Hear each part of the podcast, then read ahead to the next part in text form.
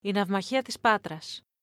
Ήδη από το τέλος του 1821, οι ψαριανοί είχαν πληροφορίες ότι ο τουρκικός στόλος προετοιμαζόταν να βγει στο Αιγαίο και ειδοποίησαν τους Ιδραίους να είναι σε ετοιμότητα.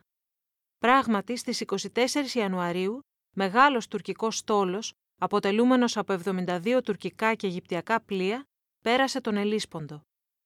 Τα τρία ναυτικά νησιά, Ήδρας, Σπέτσες και Ψαρά, συνέχισαν να παρακολουθούν τις κινήσεις του στόλου να είναι σε επικοινωνία και να ετοιμάζονται να τον αντιμετωπίσουν. Ο τουρκικός στόλος είχε ως πρώτο στόχο την κατάληψη της μονεμβασίας, όμως το σχέδιό τους απέτυχε. Η επόμενη κίνησή τους ήταν να ανεφοδιάσουν την κορώνη. Και εκεί η προσπάθειά τους απέτυχε λόγω της κακοκαιρίας. Κατόρθωσαν όμως να ανεφοδιάσουν τη μεθόνη. Στη συνέχεια, ο τουρκικός στόλος προσπάθησε να ανακαταλάβει τον νεόκαστρο. Αυτή η προσπάθεια θα ήταν πιθανότατα επιτυχής χωρίς τη συνδρομή μιας μικρής ομάδας φιλελλήνων υπό τον Γερμανό Κάρολο Νόρμαν. Τελικά ο στόλος έφτασε στην υποπολιορκία Πάτρα, όπου αποβίβασαν 4.000 στρατιώτες. Ένας μικρός αριθμός πλοίων παρέμεινε εκεί, ενώ ο μεγαλύτερος όγκος του στόλου αγκυροβόλησε στην Αύπακτο. Ο ελληνικός στόλος από την πλευρά του ετοιμαζόταν για την επερχόμενη σύγκρουση αποτελούνταν από 60 πλοία από την Ήδρα, τις Πέτσες και τα Ψαρά.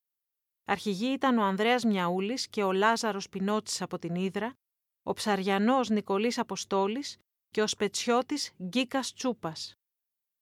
Καθώς η κυβέρνηση δεν προσέφερε καμία οικονομική ενίσχυση στο στόλο, η εκστρατεία χρηματοδοτήθηκε αποκλειστικά από τους ίδιους τους νησιώτες. Τα ελληνικά πλοία συγκεντρώθηκαν αρχικά στο νησάκι Πρώτη στη Μεσσηνία όπου έμαθαν για τις κινήσεις του τουρκικού στόλου στον Κορινθιακό κόλπο. Από εκεί απέπλευσαν για να ξανασυναντηθούν στις 15 Φεβρουαρίου μεταξύ Ζακίνθου και Ηλίας.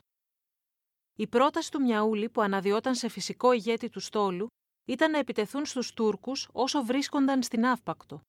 Η πρότασή του έγινε αποδεκτή από όλους. Όμως η κακοκαιρία της επόμενης ημέρας ανάγκασε τα ελληνικά πλοία να καταφύγουν στη λιμνοθάλασσα του Μεσολογγίου. Παρόλο που η τρικυμία συνεχιζόταν, ο Μιαούλης δεν ήθελε να περιμένει άλλο.